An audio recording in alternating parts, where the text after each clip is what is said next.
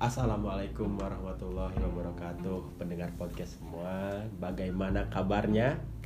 Yang sedang macet-macetan Yang sedang rebahan Yang sedang baca buku Mengerjakan tugas Kuliah dan sebagainya. Mudah-mudahan kalian semua tetap semangat Dan baik-baik saja. Jangan lupa yang belum sarapan Sarapan dulu. Yang belum makan siang Makan siang dulu. Yang belum ngopi Yo ngopi dulu. Oke, alhamdulillah balik lagi bersama gua di episode kesekian. Ini adalah podcast ketiga saya. Ketiga gua lah ya. Oke. Alhamdulillah nih, kali ini kita tidak sendirian. Eh, gua ditemani sama narasumber kita yang alhamdulillah ingin berbagi gitu kan, ingin menemani eh, gua untuk sharing-sharing. Mungkin ini akan menjadi narasumber abadi. Oke, eh, mana kita kita sambut saja ya. Silakan. Mana ini? Eh, apa kabar? Alhamdulillah Alhamdulillah. baik. Sapa dulu dong pendengar di Halo sahabat podcast para pendengar podcast suami saya.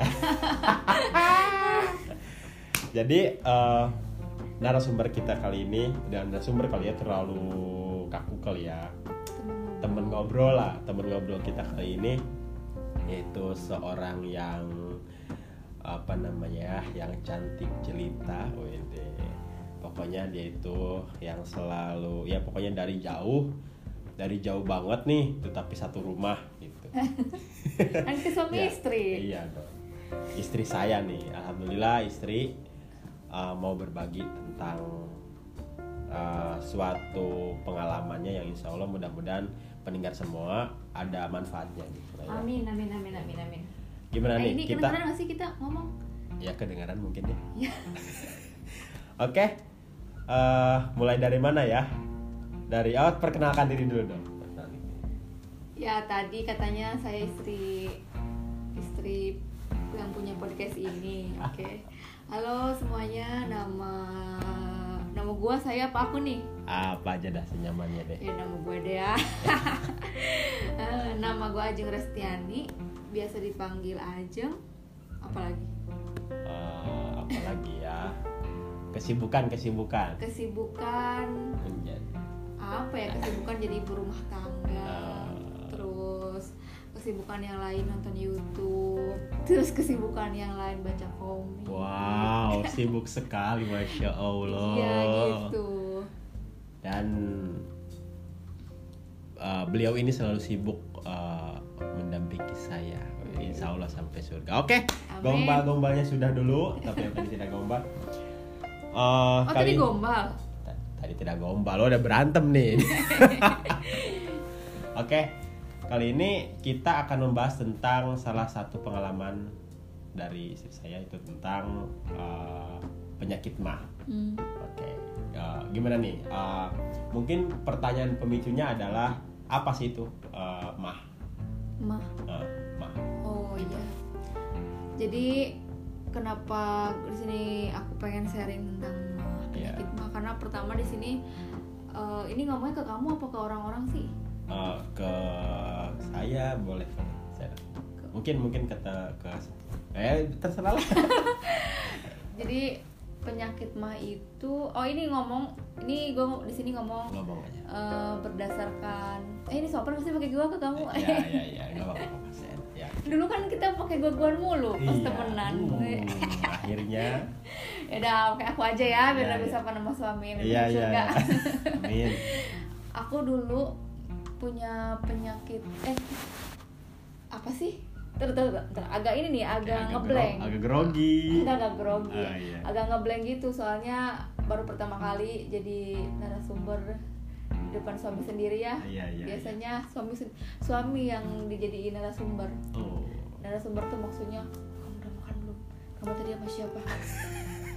Karena jadi narasumber jadinya Sih? Iya. Oke, jadi aku di sini ngomong berdasarkan pengalaman ya sekali lagi. Oke. berdasarkan pengalaman atau lebih subjektif sih subjektif jadi bisa jadi penyakit mah ini terhadap satu orang dan orang lainnya tidak selalu sama Oke. kalau ini di sini aku ngomong Yang berdasarkan dialami. yang dialami pengobatan kesembuhannya bagaimana yang dirasakan sakitnya bagaimana jadi benar-benar pure pengalaman pribadi Oke. dan tidak semua orang sama meski meskipun sama-sama sakit mah Hmm. tapi bisa aja beda, Beda-beda. gitu tergantung orang-orangnya baik pen- penanganannya Iya. baik penyebabnya gitu ya karena bisa jadi misalnya yang satu orang ini punya penyakit mah si A punya penyakit mah si B punya penyakit mah Eh, dua-duanya sama-sama parah tapi kalau sistem imun tubuhnya si A lebih kuat bisa jadi mah yang harusnya parah itu nggak nggak merasa parah gitu iya iya ada juga orang yang punya penyakit mah sedikit tapi kepikirannya jadi jadi gimana gitu. Jadi beda lah kayak gitu. beda oke beda Oke. pemicunya beda obatnya Mm-mm, kalau mah itu sendiri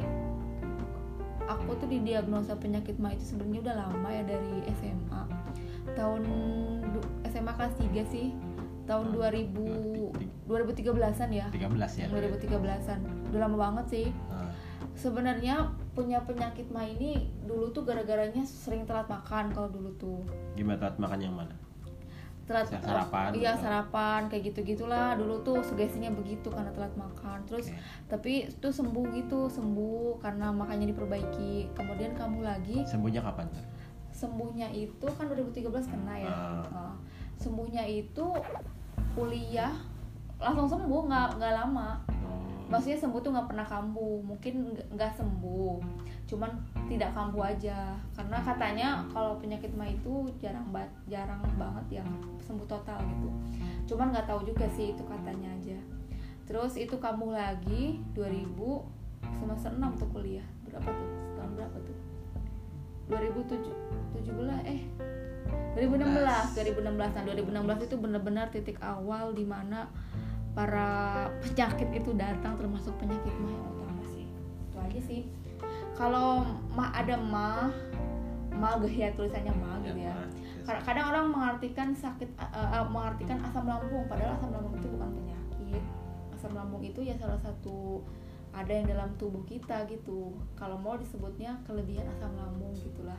Si sakit asam lambung misal. Oh berarti eh, disebut mah itu be- berbeda dengan asam lambung. Asam lambung itu sifatnya gitu apa eh, kayak misal asam lambungnya terlalu yang ada di Hmm, kita ya gitu ya. komponennya gitu selalu tinggi gitu bisa naik ke tenggorokan atau oh mah itu disebabkan oleh, Oleh asam lambung, nah, yang ya. berlebihan Ya, gitu. kamu kamu pintar dalam Oke. mengolah kata-kata. Aku agak grogi nih kalau Iya, di iya. podcast. Oke biasanya soalnya pendengar kita banyak dari seluruh dunia. Dari Ya, Spotify, Apple dan sebagainya. Ada mah ada GERD. Oke gitu oke wha- uh, what's the difference? Aku nggak tahu ya perbedaannya secara ilmu kedokterannya Oke. cuman yang aku tahu ini mah menurut pengalaman menurut aja ya. pengalaman lagi oke. bener-bener bener kan aku bukan dari bukan orang medis Oke, juga. siap. Itu bukan orang medis. Pokoknya saya bener-bener bukan orang medis. Jadi kalau misalnya ada yang salah mohon dimaafkan. Oke, gitu oke. kan. Setahu saya kalau penyakit mah itu berdasarkan pengalaman aja dulu Hmm. itu saya merasa saya lagi aku merasa kalau di waktu di SMA itu cukup sakit perut aja sih sebelah kiri melilit gitu. Itu aja yang dan dirasain. letak, letak lambungnya sebelah kiri. Ya di sebelah kiri ngerasanya melilit terus mual. Udah gitu aja. Kalau 2016 itu saya itu didiagnosa GERD kata dokter. Kata Oke. dokter tuh karena itu sesak. Sesak tuh benar-benar sesak. Kayak susah napas. Napas tuh terputus-putus gitu. Pendek-pendek kayak gitu Apa gitu. mungkin asma atau gitu? enggak enggak ada riwayat asma. Oh, GERD itu salah satu apa namanya Eh, gejalanya ciri-cirinya ke- katanya. ke- oh sesak kalau asma cuma kalau maaf mah itu cuma sakit perut. Kayaknya sih begitu kayaknya kayaknya sih begitu. Cuman aku nggak tahu perbedaannya apa cuman ya kalau aku sering sering kali menyamakan mah sama GERD itu. Kalau orang bilang aja sakit apa mah? gitu. Kalau orang kalau aku bilang GERD nggak pada tahu gitu. iya betul betul. Kayak gitu. Cuman kata dokter aku tuh GERD pas 2016 itu. GERD karena udah udah naik ke dada panas ulu hati sakit pusing kaki telapak kaki dingin kayak gitu-gitu. Katanya udah GERD lagi bukan mah lagi bilang sampai gitu. pingsan atau gimana? Enggak aku kalau pingsan enggak. Cuman kemarin dong tuh pernah pingsan. Tapi pingsan tuh enggak pingsan yang bener-bener nggak gitu. sadar gitu ya? Oh mungkin karena imun aku juga tidak Lemah. sudah nggak udah udah lumayan kuat gitu ya. Jadi pingsan pingsan sendiri bangun bangun sendiri gitu. Berarti ketika kambuh itu belum pernah sampai belum belum pernah. terkapar itu. belum pernah paling paling nggak kuat itu ketika susah napas sama mual sih. Muntahnya itu justru kalau penyakit mah itu ya muntahnya itu bukan bentuk makanan, Bukan makanan. tapi air gitu. Tapi air. Kalau saya pribadi air ya bentuknya. Gitu. Kalau ada teman saya itu udah sampai hijau gitu katanya ada cat empedunya udah keluar apalah banyak lah cuman mungkin kalau aku hitungannya bisa dibilang parah nggak parah sih gitu. Terus apa lagi itu Oke. sih perkenalan ya Oke. ciri-ciri sakitnya dari dari sakit dan sebagainya. Oke, sebelum kita juga di sini akan membahas tentang obat ya, obat yang digunakan. Cuma belum ke situ dulu. iya iya Biasa itu biar penasaran nih teman-teman, apa sih obat yang dipakai gitu iya kan. oke Eh, kita balik dulu nih. Kira-kira eh, tahun 2016 itu kan tadi 2013 Mm-mm. kena, kemudian lama nggak kambuh. Akhirnya 2016 itu apa sih yang bisa menyebabkan Oh. seingat kamu itu apa sih yang menye- bisa Ya, menyebabkan yang pasti pertama itu kambuh gitu? Iya. Dulu sih sepengetahuan yang dulu ya, Iya. maksudnya yang waktu, mikirnya waktu tahun 2016, andai nih aku dibawa ke tahun 2016, Oke, mikirnya itu pasti gara-gara pola makan yang berantakan. oke, Karena waktu itu kegiatannya sangat penuh banget. Jadi aku tuh dulu itu ikut teater. oke, Jadi aku tuh megang dua teater, dua teater di di apa jurusan sama di organis ah, sama di sejenis organisasi seni gitu ya Oke. di, di fakultas. Oke. Jadi itu, itu tuh gede banget ya. Ya itu jadi menguras tenaga sekali pulang tiap pagi Tenaga pikiran pastinya. iya tenaga pikiran tapi Waktu. wak- waktu itu belum aware banget sama pikiran masih masih apa ya masih mikirnya gara-gara pola makan Oke. ya, emang waktu itu tuh pola makan tuh berantakan Gimana sih pola maker pola makan berantakan kami se- semacam apa? waktu 2016 itu seingat saya ya seingat aku aku tuh pagi biasa setengah delapan masuk kuliah itu pasti udah udah pasti itu nggak makan. Nggak makan pagi. Hmm. dan makan makan itu zuhur. Oke, jam 10 ada jeda sih eh, ada jeda. Ini berapa lama ya waktunya kita? Bebas bebas. Kita ngobrol saja se sesam seselesai. oke kayak ngobrol biasa. Masih semangat kan? eh masih Ya, dong. oke. De- kuliah biasa sampai jam 10 biasanya ada jeda itu jarang banget ya makan. Paling minum minum juga jarang gitu deh. Terus jam 12 paling makan itu pun makannya langsung makan berat gitu. Biasa sih anak kosan makannya paket paket hemat misal si padang sepuluh ribu udah pakai ayam bakar gitu-gitu. Nah itu udah tuh makan itu sekali. Paling sorenya makan gorengan kemudian malamnya udah nggak makan lagi. Minum es teh kayak gitu-gitu ntar makan lagi jam 2 pagi misalnya. Nah itu makannya juga di warkop lah nggak mie Karena karena ikut teater itu. iya jadi pulangnya kan ya cukup malam ya. Bukan cukup malam cukup pagi ternyata. Bukan malam lagi pulangnya pagi dan itu gitu. sering banget kayak gitu. Kalau memang ada pementasan ya hampir setiap hari pulang setiap pagi. hari. dan itu belum ada gejala sakit apa-apa sih. Udah sih itu aja. Ser- pokoknya waktu itu tuh mikirnya pola makan aja. Kayak gitu. Sampai akhirnya dari mah itu ke mana-mana sakitnya muncul tipes. Kemudian usus buntu yang paling terakhir. Jadi kebanyakan teman-teman aku juga yang punya penyakit mah itu yang mungkin udah parah ya itu pasti mengarahnya ke tipes abis tipes usus buntu. Karena ya ini ya maksudnya lingkaran aku teman-temannya bukan teman-teman di kampus sih Hmm. SMA dulu begitu. Jadi ya udah terakhir tuh usus buntu di operasi 2017 kan Oh berarti kamu eh, usus buntu juga ya? Iya, kata dokter itu gara-gara dokter si dokter yang di sana bilang katanya ini mungkin gara-gara dari sakit mah. Nah, usus buntu juga sebenarnya ciri-cirinya udah kerasa dari dari zamannya SMA. Cuman karena usus buntunya kronis, udah kita jangan ke usus buntu deh. Oke. Maksudnya intinya dari mah itu jadi ke tipes, jadi ke usus buntu gitu. Jadi karena makan pola makan berantakan, ditambah bukan pola makan aja, nggak minum, jarang minum, kemudian makan sayur juga seadanya, karena kosan juga kan. Hmm. Itu aja sih, itu buruk banget sih dulu tuh. Jadi pokoknya dulu tuh mikir bahwa saya ini kena, kena penyakit mah gara-gara pola makan yang berantakan. Pola makan dan pola hidup yang Iya. kurang sehat. kurang gitu. tidur kayak gitu kuliah jadi ya gitulah kuliah kemudian udah beban studi beban organisasi. Dua lagi. oh, oh, beban kerjaan di luar Oke, gitu gitu Oh dulu sel- se- selain jadi mahasiswa kerja iya, juga? nyari duit. Buat bertahan buat hidup. bertahan hidup. iya tapi tapi mikir kena kalau cuman gue nyari duit doang gue nggak bakal dapet apa-apa nih pengalaman di Oke. kampus gitu. Jadi ya banyak lah kegiatan waktu itu. Dan alhamdulillahnya disehatkan waktu itu. Kayak gitu sih. Alhamdulillah. Oke, uh, berarti selain mah kita dapat apa namanya menderita usus buntu juga mungkin itu itu di luar pembahasan nanti ya kita membahas mah saja. Hmm. Terus uh, akhirnya 2016 itu uh, kambuh dan akhirnya terus uh, apa tuh yang dilak ketika kamu itu apa aja sih uh, yang dilakukan untuk mungkin pengobatan tentunya kan Hmm. setiap uh, uh, apa sih mungkin pertanyaan obat apa sih yang sering mungkin uh, yang sering dipakai sama penderita mah setahu saya kan ada obat yang dari warung dan sebagainya untuk kamu sendiri itu menggunakan obat apa waktu itu? aku itu 2016 sering banget keluar masuk rumah sakit ya Oke. hanya karena penyakit mah kadang orang mikir penyakit mah itu penyakit yang sepele yang selesai diobati dengan obat warung Hmm. misal padahal itu pereda nyeri aja bukan obat warung aja sih dari apotek dari dokter di mana-mana gitu Sel- sel- padahal itu buat penghilang nyeri aja bukan untuk mengobati gitu kan. Hmm. Eh, sering banget keluar masuk rumah sakit. Udahlah pokoknya itu kayaknya nggak tiap hari itu nggak bisa lepas dari obat. Harus se- sebutin nggak jenis obat-obatannya? Eh, jenis kali ya bukan merek kali ya. ya kalau jenis generik sih biasanya. Nah, yang mungkin inisial?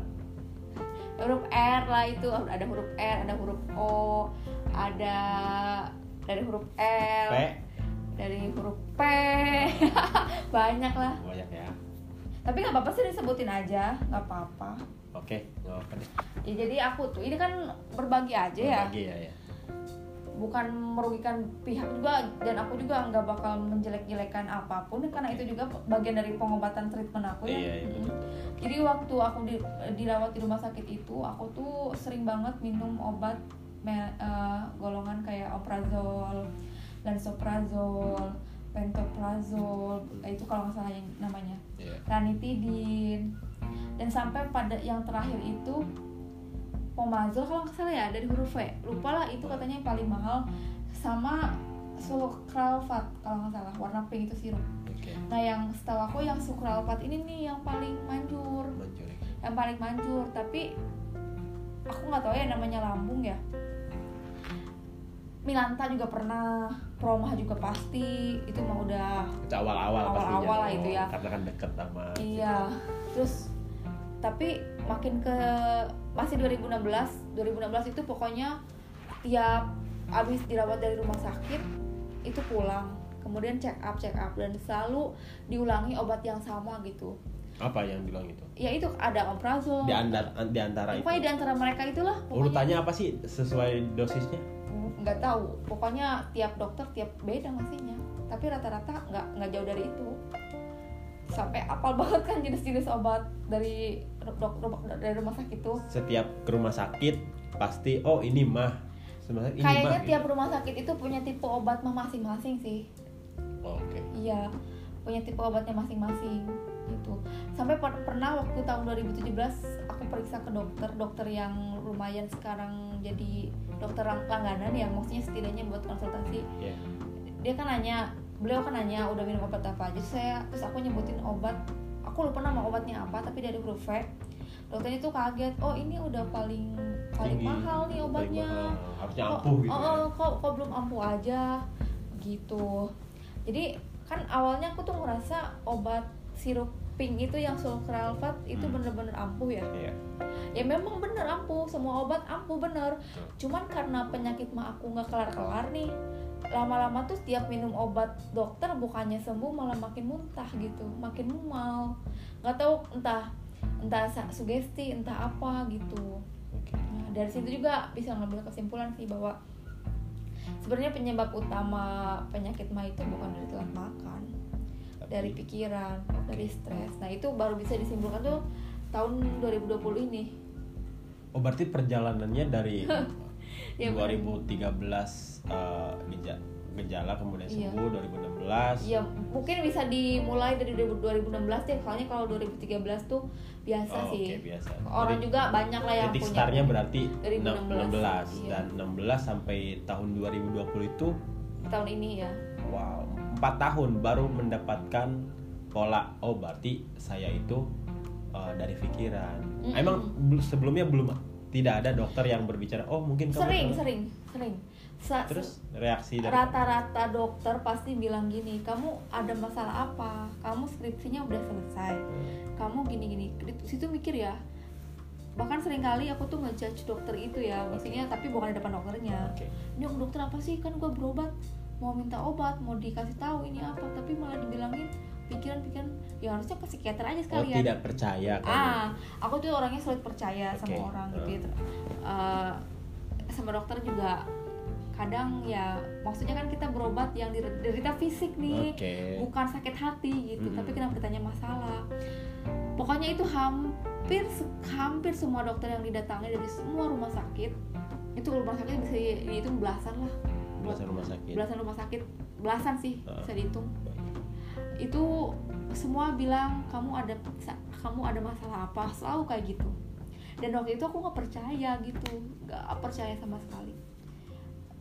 Tapi akhirnya dokter cuma ngasih ngasepin obat gitu kayak gitu. Udah gitu aja sih. Ternyata baru ketemu polanya bahwa oh kayaknya gue sakit mah gara-gara kalau lagi stres deh gitu kalau dulu kan mikirnya pola makan ternyata pola makan itu hanya penye- hanya pemi- apa ya penyebab sekundernya aja penyebab primernya dari pikiran. Hmm, karena pernah 2019 udah nikah kita ya? Ya udah nikah ya. Iya, itu tuh aku makan teratur. Iya, tapi stres.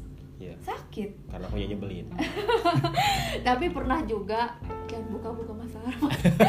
Tapi Iya, iya. tapi pernah juga aku makan agak nggak telat sih maksudnya ya tidak teratur lah Oke. tapi biasa aja gitulah biasa aja tuh gimana ya kayak misal makan siang doang Oke. atau makan lagi malam Ya, tapi happy nggak nggak datang penyakitnya ya sekali lagi kan itu setiap orang beda-beda ya beda-beda. kalau aku se- te- kayaknya pola aku polanya begitu pokoknya mau telat makan mau makan pedas mau apa tapi kalau happy kayaknya nggak datang deh mahnya Berarti udah ketahuan sekarang. iya empat tahun ini tuh polanya ternyata begitu kayak gitu nah itu tuh padahal sebelumnya tuh dokter-dokter tuh udah bilang gitu kayaknya ini dari pikiran dari pikiran nah, gue aku tuh baru percaya 2020. tahun 2020 Kenapa bisa? Karena kamu sendiri yang menemukan.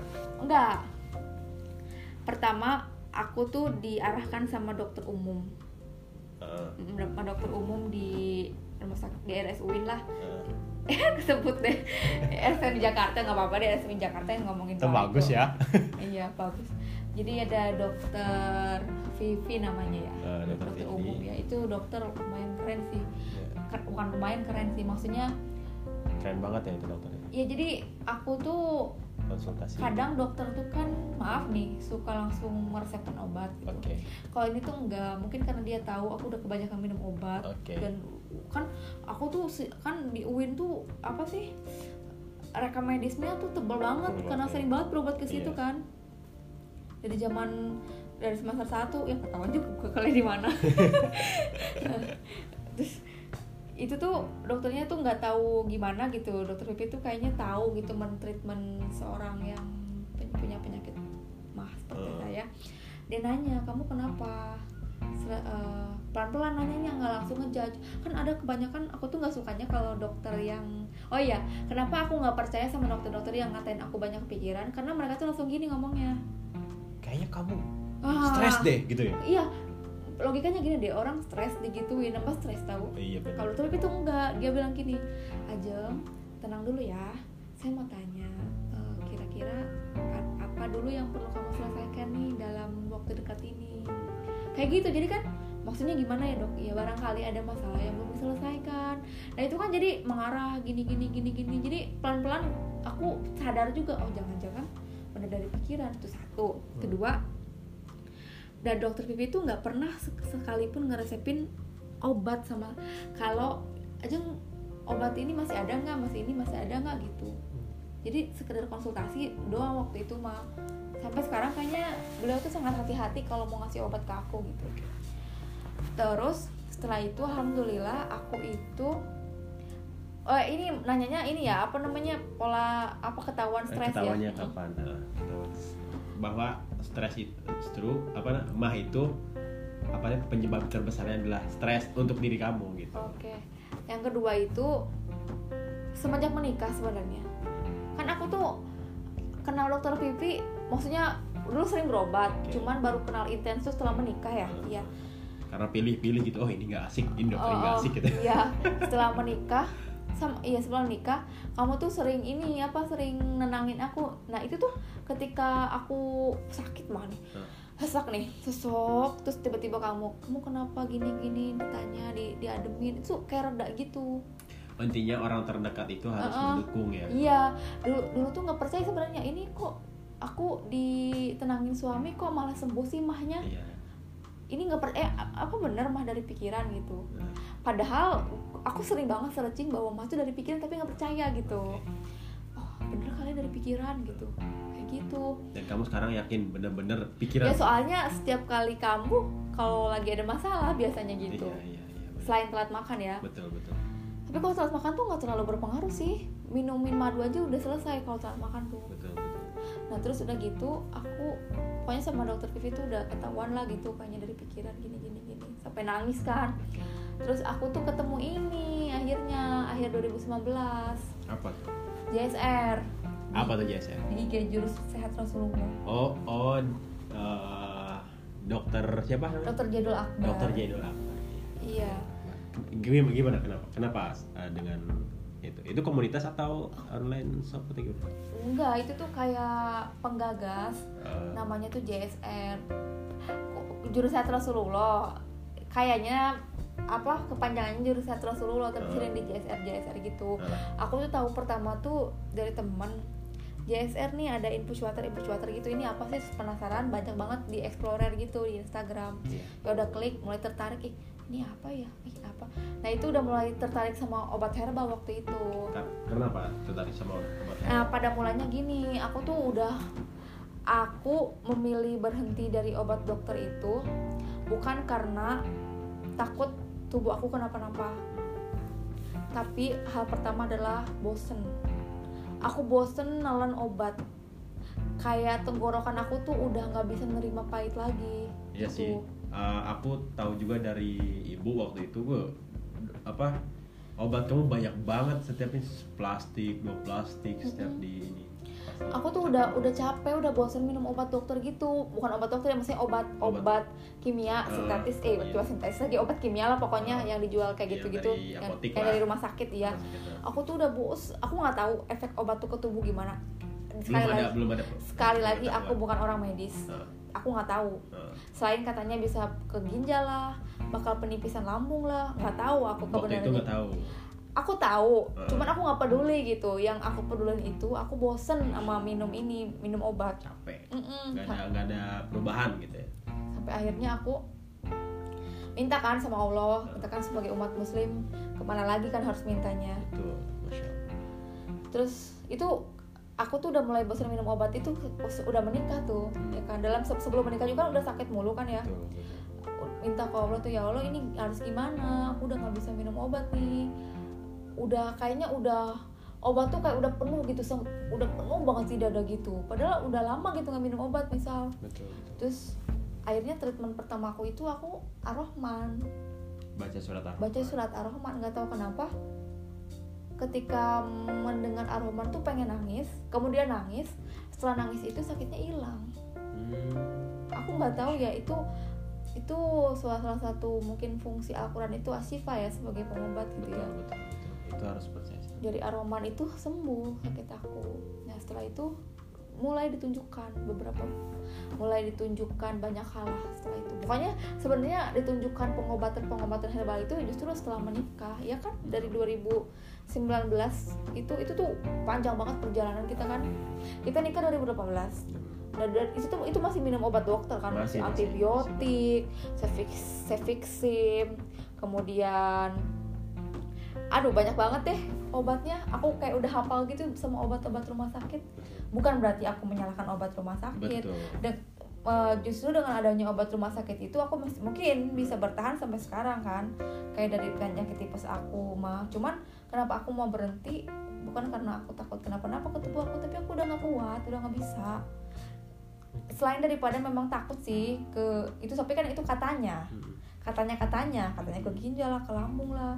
Cuman emang akunya udah nggak bisa nerima gitu. Udah ngelihat obat itu udah mual kayak udah trauma gitu ngelihat obat. Udah kayak Ke- kenapa bisa bilang trauma? Tiap aku minum obat mah itu pasti muntah. Kan logikanya obat mah itu buat bikin muntah selesai ya. Iya. Sampai dulu tuh kalau sakit mah tuh harus disuntik gitu kan. Suntik apa tuh? Suntik mah itu yang ranitidin itu. Orang tidak. itu kan itu itu sering banget sih masuk UGD kan waktu itu awal-awal nikah tuh.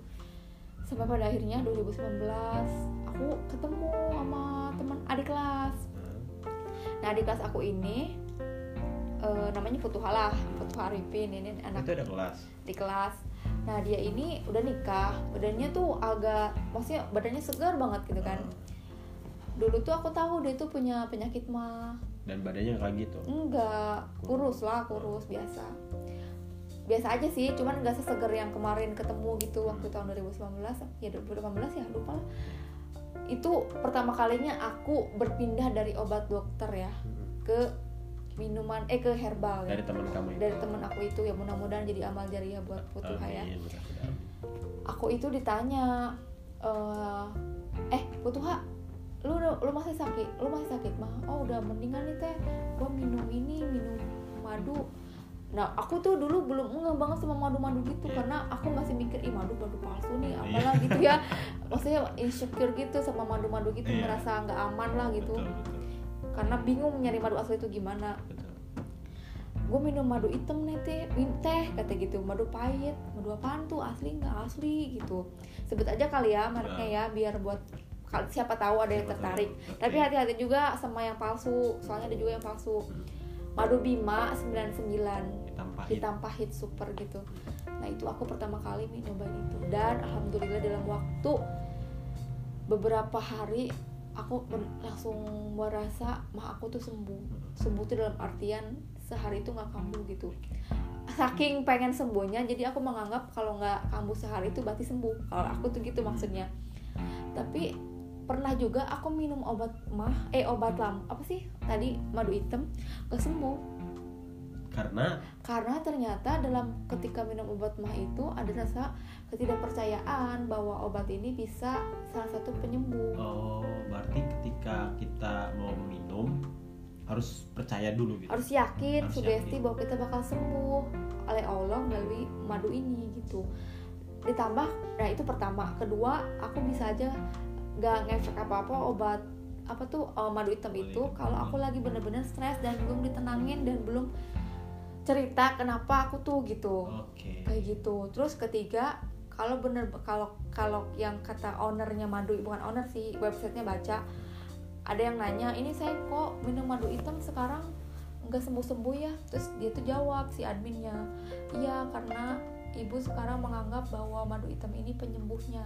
Oh berarti menganggap madu hitam itu penyembuhnya juga salah. Salah menganggap uh, tidak percaya kepada maksudnya tidak meyakini bahwa madu ini bisa menyembuhkan melalui madu ini gitu kan? Itu Iya. juga salah intinya mah kekuatan sugesti ya keyakinan sama bagaimana kita selalu melibatkan Allah di setiap Uh, pekerjaan kita kan? betul, nah tapi itu itu udah terbukti dong bukan hanya ngomong doang. Iya, dan aku tuh minum madu hitam sampai sekarang, ya Iya, kan? iya. Sampai sekarang dan dulu tuh ragu banget sama madu hitam itu ini asli apa bukan, sampai pencarian di mana-mana kan. Uh, Sampai ya udahlah akhirnya kalau memang ini madunya nggak asli, tapi kok berpengaruh gitu ke lambung Betul. saya gitu. Jadi nggak mual gitu. gimana sih kalau mau dapat minum madu hitam itu Aku dulu mah apa ya mesen bukan mesen sih lewat Futuha kalau dulu. Kalau sekarang kan karena udah jarang ketemu jadi di Nabawi Herbal. Herbal. yang terpercaya lah di tempat-tempat toko-toko herbal yang terpercaya bukan yang abal-abal yang harganya juga 60 ke atas iya kalau kata Nabawi kalau kata madu hitamnya kalau 40 ribu ke bawah itu pasti palsu pasti palsu katanya begitu oke kecuali mungkin agen ya pokoknya belinya di tempat-tempat yang meyakinkan lah seperti Nabawi Herbal. Tapi dulu Nabawi Herbal juga nggak ada loh karena kita sering ke sana nyadain akhirnya banyak juga. iya Udah aku sih kayak gitu. Soalnya aku sering ke situ ada ada madu hitam, madu hitam nggak ada nggak ada. Akhirnya beberapa bulan kemudian ada banyak. iya mungkin aku bingung juga sih nama sebelah sebelah itu dari mana mungkin dari Asmaul Husna kali ya nebak-nebak aja sih Kita nggak tahu lah sejarahnya. Nah dari madu bima itu di situ sih mulai ketahuan semuanya obat-obat herbal akhirnya ketemu JSR Dr. Hmm. Jadul Akbar itu tuh keren sih banyak banyak banget ilmunya dulu tuh aku sempet ini ya sempet takut ketergantungan sama madu hitam ya Hmm. karena stoknya makin susah Heeh. ini gimana kan kan buat obat makan obat lambung bingung aduh gimana gitu kan tapi ya udahlah kata kata kamu kan lu jangan ber- jangan coba bergantung gitu kayak gitu. Terus akhirnya ketemu JSR Dr. Jadul Akbar akun Instagramnya @jadulakbar itu tuh aku justru dapetin resep pertama kali itu tempe tempe sandwich tempe tempe non GMO dipakai apa pakai kurma. Itu tapi nggak belum pernah nyoba sampai sekarang karena tempenya kan non GMO su- susah ya nggak tahu gimana. nggak tahu gimana gitu kan jadi cuma kurma doang nah justru aku tuh dapetin resepnya itu eh, yang udah dirangkum sama sama followersnya Dr. Jadul Akbar kayak Mbak Rosaliena, Mbak Sulistiawati, Mbak Elhanan, Mbak Winda Samanta. Nah itu akun-akun yang alhamdulillah aku mau ngucapin terima kasih kepada kakak-kakak semua udah benar-benar menunjukkan udah benar-benar ngerangkum resep-resep dari Dr. Jadul Akbar karena kan postingan Dr. Jadul Akbar tuh banyak banget ya kalau nger- nyarinya susah jadi lewat itu highlight yang kakak-kakak mbak-mbak itu bikin gitu alhamdulillah semoga jadi amal jariah buat semuanya nah dari situ tuh aku mulai bener-bener yakin untuk lepas dari obat dokter sampai sekarang tiap mau berobat ke rumah sakit pun dipikir-pikir dulu kira-kira apa kira-kira maunya apa harus kira-kira bakal apa gitu kayak gitu. Dan sekarang tuh selain madu hitam obat mah aku kalau lagi kambuh ya lambung tenang. Modal utama sih tenang sih. Dan ditenangkan. dan ditenangkan sama suami. Dan ditenangkan. A- kamu kamu sering ngerasa gak sih aku kalau lagi sesak sesak sakit perut. Kamu selalu nanya kamu ada masalah apa? Jadi sebelum diobatin seperti pakai madu pakai kunyit pakai apa Diajak ngobrol. diajak ngobrol dulu. Atau sambil minum eh, rimpang-rimpangan atau madu itu sambil diajak ngobrol. Sampai akhirnya ngobrol happy dan tiba-tiba nggak ada aja Pokoknya sakitnya semuanya itu diunek apa unek-uneknya dikeluarin. iya. Baik mau eksternal atau ke suami semuanya harus di ini gitu ya di Iya dan itu tiba-tiba rasanya aja udah hilang gitu. Kayak kemarin kan nih aku baru banget tiga hari ini kamu kan tahu kan? Ya tahu lah. Tiga hari ini sakit perut sebelah kiri aja. Nggak tahu kenapa tiba-tiba sakit terus. Akhirnya eh udah pakai madu hitam udah pakai rimpang-rimpangan masih aja. Ternyata ada beberapa hal yang belum dibicarakan kan masalah gitu ya. Ketika dibicarakan ya alhamdulillah. Dibawa jalan-jalan keluar lah nyari-nyari angin sembuh gitu. Nggak tahu ya itu kayaknya semua orang merasa nggak teman aku pun nanya ke teman-teman aku ini mah kamu tuh dari mana? Dari pikiran. Semuanya itu rata-rata dari pikiran. Nggak tahu ya tapi kalau para pendengar podcast ini dari mana. Coba maksudnya ketika mah itu kambuh coba di apa ya kontemplasi atau mikir dulu kira-kira lagi ada masalah apa enggak. Kalau misalnya sekiranya ada masalah kalau yang belum menikah ya coba untuk mohon maaf bukan mengajari membaca Al-Quran misal menenangkan diri minum air putih hangat kayak gitu-gitu. Kayak gitu. Nah sekarang tuh aku tuh rutin kalau mah sakit banget nggak sakit banget sih. Maksudnya rutin aja minum itu dari dokter Jadil Akbar itu dari dokter Jadil Akbar yang aku dapetin resepnya dari Mbak Rosliana sama Mbak Sulistiawati itu yang semuanya berasal dari dokter Jadil Akbar resep-resepnya itu itu kunyit jahe diseduh pakai air panas ditambahin kalau udah hangat pakai jeruk nipis madu sama garam Himalaya. Dan biasanya yang bikin kamu. Dan apa? oh iya sama air kelapa muda. Air kelapa muda. air kelapa muda itu dirutinin gitu. Mau sakit mau nggak sakit. Ya, pokoknya tiap hari kalau bisa minum deh. Kayak gitu selain air putih ya. Oke. kayak gitu. Jadi aku tuh sekarang tuh alhamdulillah ya pemirsa. Alhamdulillah sudah bener-bener nggak mau kalau bisa jangan sampai pernah minum obat-obat dari rumah sakit lagi. Karena bukan karena aku merasa eh, obat rumah sakit itu tidak baik bukan. Tapi karena memang kayaknya lama aku tuh udah nggak bisa nerima obat-obatan seperti itu. Udah udah mual gitu bawaannya. Emang sugestinya udah kayak gitu kali ya. Jadi kalau bener-bener parah nih lah kalau lagi kambuh penyakit mahnya ya udah madu hitam sama cerita sama sama cerita sama suami kemudian nangis dibawa keluar atau gimana ditenangin sembuh gitu. Itu sih itu aja sih treatment yang pernah aku lakukan dan alhamdulillah penyakit mah aku dibanding dulu itu aku merasa sih sekarang udah sembuh ya. Cuman ya itu kontrol emosi aja sih yang harus dibenerin. Yang masih belajar. Yang masih belajar kalau misalnya emosi aku sudah tertata mungkin penyakit mah itu nggak bakal hadir lagi. Amin. Dan intinya setiap orang beda-beda dalam menangani penyakit mah kalau aku begitu caranya. Dari pikiran dulu kalau aku pribadi. Nggak tahu kalau yang lain ya maksudnya buat orang buat teman-teman yang kira-kira di- didiagnosa punya penyakit mah eh, cobalah untuk cooling down maksudnya tenangkan. Jangan sampai mendengar hal-hal yang kayak dia penyakit mah tuh telat makan makan pedes lah apalah gitu. Ya emang sih nggak baik nggak bagus telat makan sama makan pedes tuh buat orang mah. Cuman aku makan pedes makan pedes aja sekarang gitu. Nggak dan ke kenapa-napa gitu paling sesak dikit udahlah gitu kayak gitu gitu ya selagi kita happy intinya selagi happy deh. Pantesan waktu itu inget gak pas sebelum nikah? Hah. itu tuh dokter dokter penyakit Irfan? Hmm, dokter Irfan dokter oh penyakit. dulu itu kamu sebelum nikah itu di- Kesel. sempet sempet dirawat eh. juga kan? Iya tiga dokter hari. dirawat lima hari. Oh lima hari. Sama dokter Irfan dokter di sana.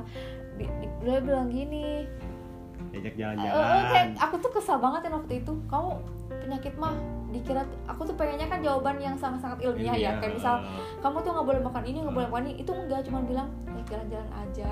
Itu bener ya aku tuh dulu tuh belum paham konsep itu maksudnya. Ternyata sekarang kerasanya. Sampai aku tuh nyalain dokter itu. Marah-marah ke kamu. "Itu dokter, iya. dokter apaan sih? Oh, apa namanya orang punya penyakit mah harus suruh jalan-jalan. Gimana nggak nambah sakit dan aku Iya, mikirnya gitu iya, ya. iya, iya. ternyata bener obatnya jalan-jalan ternyata dokter Ivan itu visioner bukan visioner memang eh, setiap orang itu menerima itu eh, nggak langsung beda-beda. nggak langsung Apalagi seketika setuju. Apalagi untuk orang yang kayak aku yang sangat-sangat gitulah pokoknya. Susah untuk dokter aja yang wah gitu ya nggak udah iya. kuliah lama-lama kamu tidak percaya sama gitu. satu lagi aku tuh aku tuh dapet tips gitu dari dokter urologi. Itu aku udah sampai urologi loh. Ih banyak banget ya. Urologi tuh dibilangin udah enjoy aja. Kamu tuh nggak kena ISK cuma radang doang. Tapi dok yang dipikirin. Oh, oh, tapi dok aku tahu katanya gini gini gini. Dan aku kenapa harus tahu banget ya? Karena Kan baca. dia sampai nanya kan kamu dari kesehatan? Bukan aku kan tahu banget. Saya baca dok. Terus kata dokter langsung bilang gini justru kalau banyak tahu tentang penyakit itu malah nggak tenang. Enjoy aja enjoy. Aku tuh berusaha mengaplikasikan omongan dokter urologi itu dan ya udah kata aku. Sampai akhirnya ketemu penyebabnya apa gitu kalau aku sakit gitu ya. Ternyata kalau nahan pipis kurang min- minum air putih gitu bener berarti. Kalau di ISK kan ya kayak tadi ya hampir gitulah pokoknya. Oke. ini penyakit mah. Oke. kayak gitu-gitu. Jadi bukan berarti kita nggak boleh banyak tahu tapi kalau banyak tahu tapi merasakan buat apa gitu. Hmm, ya intinya yang punya penyakit mah itu beda-beda. Hmm. ada yang benar-benar pure udah nggak bisa maksudnya udah kayak benar-benar telat makan aja. Hmm. tapi tapi bener-bener nih aku mah subjektif banget. Aku tuh kalau udah punya pendapat bukan pendapat ya aku pendapat tuh nggak asal pendapat gitu. Aku yang ngerasain gitu ya meskipun tiap orang beda-beda. Coba deh cross check lagi buat orang-orang yang punya penyakit mah kira-kira ada masalah. lagi ada masalah nggak? Lagi stres nggak? Gitu. Coba itunya ditenangin dulu. Atau kalau misal ada masalah dengan ini bukan mengajari untuk ini kali ya dan sebagainya itu itu dihindari dulu kalau Dihindari. bisa sama sama kalau ada masalah sama orang tuh dihindari dulu. Kalau tidak bisa diselesaikan Ti- dihindari. maksudnya bagi orang yang punya penyakit mah ter- terutama aku ya Hmm. maksudnya tinggalkan orang-orang yang membuat kamu merasa makin down. Merasa kamu tidak dihargai merasa kamu tidak diinginkan itu ngapain gitu? Masih banyak orang yang sayang sama kamu gitu. Betul. penyakit mah itu penyakit yang kelihatannya sederhana tapi mematikan asta ya Allah. Dan banyak kan. Aku kalau ingat ya orang yang menderita penyakit mah banyak di sekeliling aku termasuk kakak kelas aku itu banyak banget yang alham- alhamdulillah lagi. Uh, wa inna ilaihi raji'un udah pada nggak ada gitu. Dan itu bikin ketakutan sendiri buat aku Betul. gitu dan dan sekiranya ada keluarga atau apa yang punya penyakit mah ya dibawa apa dibantu ya lah dibantu atau benar-benar dibawa Jangan, happy lah uh. gitu dan sebenarnya orang yang punya penyakit mah nih harusnya yang ngedengerin podcast ini atau misalnya orang yang punya penyakit mah yang ngedengerin saran dari dokter tuh sebenarnya harusnya entah Orang. orang tuanya Iya. atau orang yang deket dengan dia yang bisa ngebantu orang yang punya penyakit mah ini aku sih nggak mau yang ngebilangin ke orang penyakit mah orang yang punya penyakit mah ini adalah orang yang punya masalah dalam kejiwaan. Nggak mau bilang gitu sebenarnya. Tapi mirip karena asam lambung itu katanya medis nih dipicu karena asam lambung yang terlalu tinggi itu karena ketika pusing pusing itu bermasalah dan otak merespon. Gitulah asam lambung jadi naik. Aku nggak tahu prosesnya gimana cuman aku merasa sendiri. Sebelum aku tahu sebelum banyak ba- aku tuh orangnya nggak percaya banget tau kalau menurut aku itu nggak relevan buat diri aku ya udah ngapain dipercaya gitu. Nah punya penyakit mah itu ternyata bener-bener setelah aku merasakan ya dari pikiran gitu.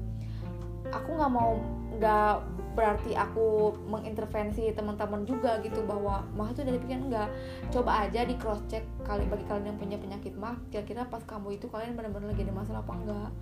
Atau memang pure benar-benar telat makan atau enggak? gitu. Kalau ada juga sih yang gara-gara telat makan kayak gimana gimana gitu. Intinya buat apa pun penyakitnya termasuk penyakit mah berusaha untuk tenang nggak nggak self diagnosa mendiagnosa diri sendiri tanpa cari di internet gitu ya. Nah itu kebiasaan aku banget dulu. Itu buruk atau baik? Buruk. Maaf ya. Mending men- mending kalau misalnya daripada searching searching di internet gitu mending tanya ke teman-teman yang di Yang- med- yang punya teman medis misal Ah, atau iya. lebih bagus ke dokter. Atau misalnya kalau udah nggak mau ke dokter misalnya berusaha tenang gimana lah gitu relax sholat kalau yang muslim ya sholat apa gimana gitu. Kayak gitu sih bangun subuh jalan dan apa ya olahraga tuh yang punya penyakit mah tuh olahraganya juga yang ini yang bagus yang sesuai lah. Kalau aku kan berenang ya katanya berenang juga bisa bikin relax gitu. Pokoknya bener-bener berusaha untuk tidak memberatkan pikiran dulu gitu. Betul, betul. siapa tahu teman-teman juga sama kayak aku jalan kesembuhannya melalui merilekskan pikiran baru setelah itu diobati lambungnya. Apa jangan-jangan sembuhnya harus menikah seperti kamu?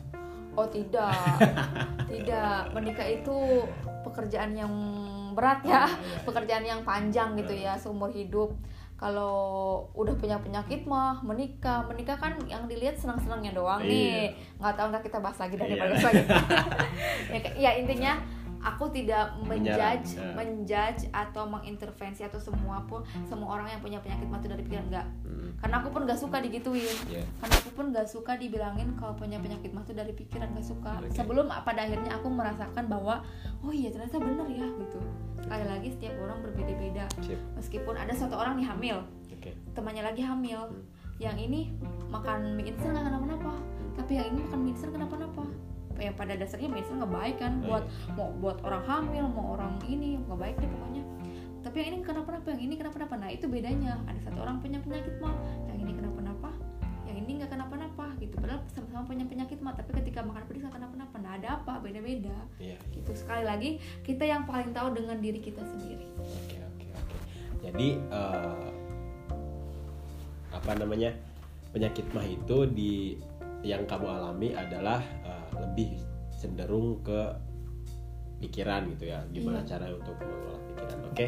Betul. Mungkin ada lagi eh, pesan-pesan mungkin untuk yang tadi ya untuk yang apa namanya untuk yang punya penyakit mah ya kan? Lebih rileks lagi mengolah pikiran kemudian salah satunya eh, apa pola makannya juga mungkin dibenarkan kemudian jangan terlalu memikirkan masalah perbaikin lagi hubungan dengan Allah bagi yang muslim sebagainya. Dan untuk yang saudara orang tua dan sebagainya? Nah, aku sih berharap justru yang mendengar podcast ini adalah orang tua, orang tua suami, istri, siapa pun lah yang di sekitarnya punya penyakit mah gitu. Maksudnya di sekitarnya itu keluarganya yang punya yang ada penyakit mah. Artinya kalian yang menemani orang yang menemani si maaf eh, yang punya penyakit mah ini, berarti kalian tuh benar-benar harus ikhlas, tulus dalam menemani mereka gitu. Maksudnya mah itu dianggap sepele, tapi ternyata maaf mematikan gitu. Jadi cobalah untuk merangkul orang-orang yang punya penyakit mah. Jangan menjudge. Jangan menjudge. Kamu sih banyak pikiran itu makin stres tahu jangan. Cobalah dirangkul diarahkan dibawa happy. Iya. mending ngelucu aja deh. Iya. Terus humor dibawa jalan-jalan gitu. Ya harus lebih sabar harus dan lebih sabar. Curhat ya. Harus lebih sabar pokoknya turutin aja dulu nggak ya apa-apa masih pakai obat dokter nggak apa-apa. Ya. aku di sini nggak ngelarang obat dokter enggak obat rumah sakit maksudnya ya enggak cuman itulah perjalanan aku dari pakai obat rumah sakit sampai akhirnya lepas gitu. Bukan karena apa-apa karena akunya udah nggak bisa gitu. Tiap minum obat rumah sakit langsung muntah gitu. Nah kalau udah mungkin ada juga di lu- kalian pendengar ini yang merasa udah udah nggak kuat minum obat rumah sakit seperti aku ya kalian bisa rutinkan minum madu atau kalian follow akunnya Dr. Jadul Akbar di Instagram. Carilah tentang pola-pola JSR di situ banyak banget. Tapi yang bener ya maksudnya ada soalnya banyak yang fake gitu yang palsu gitu. Bener-bener lah itu rimbang-rimbangkan kayak kunyit jahe pandan kemudian air kelapa muda air putih hangat nasi merah. Nasi putih kalau bisa diminima, diminima- diminimalisir dan rutinkan minum madu tiap hari. Itu lumayan ini sih lumayan bukan lumayan itu justru Sangat. sangat jadi jalan kesembuhan gitu. Amin. ada yang mah udah parah banget ada yang gimana ada geram Himalaya juga bagus gitu. Di sini sekali lagi aku tidak menyalahkan obat-obat dokter tidak. Sama kan aku juga dulu penggunanya. Ini mah hanya berproses aja kira-kira pilihan aja mau herbal atau mau obat obat kimia terserah gitu. Terserah. cuman saran aku kalau masih mahnya masih nggak nggak parah-parah amat ya coba minum herbal. Tapi kalau misalnya minum herbal aja udah nggak mempan ya nggak apa-apa obat dokter. Tapi sepengetahuan aku banyak orang yang mah kronis pakai herbal ini kayak minum madu itu banyak yang sembuh sih. Banyak yang sembuh. Jadi yang penting yakin aja gitu.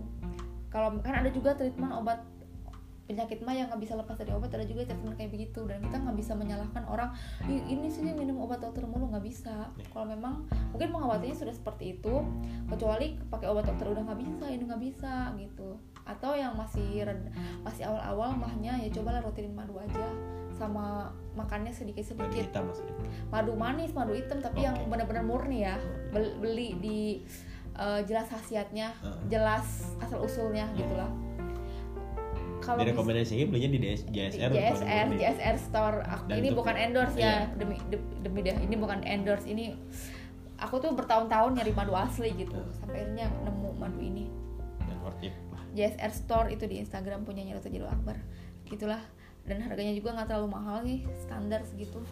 Banyak di luar sana juga begitu. Intinya eh, kalau masih bi- belum bisa lepas dari obat ki dokter obat rumah sakit silakan silakan lanjutkan tapi kalau misalnya bisa lepas ya mending gunakan herbal Iya.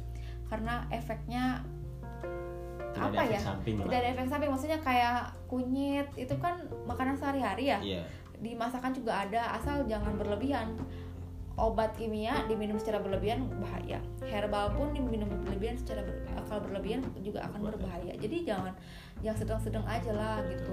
Ini juga disarankan kalau minum misalnya pagi minum jahe selang-seling siangnya madu atau gimana kayak gitu sih. Pokoknya gitu deh.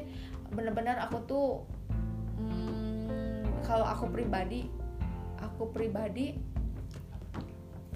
aku pribadi eh kalau disuruh milih minum obat tadi obat rumah Obat sakit itu herbal. atau herbal aku akan memilih obat herbal karena kalau obat herbal itu eh, apa ya semacam kalau kalau aku minum obat dokter tuh karena banyak banget gitu yang ngejudge pikiran itu kan ke ginjal gini-gini jadi Iya. ketika minum obat dokter tuh berat Sugestinya gitu. padahal mah enggak misalnya kayak gitu Nanti Sama- tahu-taunya udah di ini ternyata sakit di sini takutnya ginjal Oh, padahal gitu. mah enggak gitu.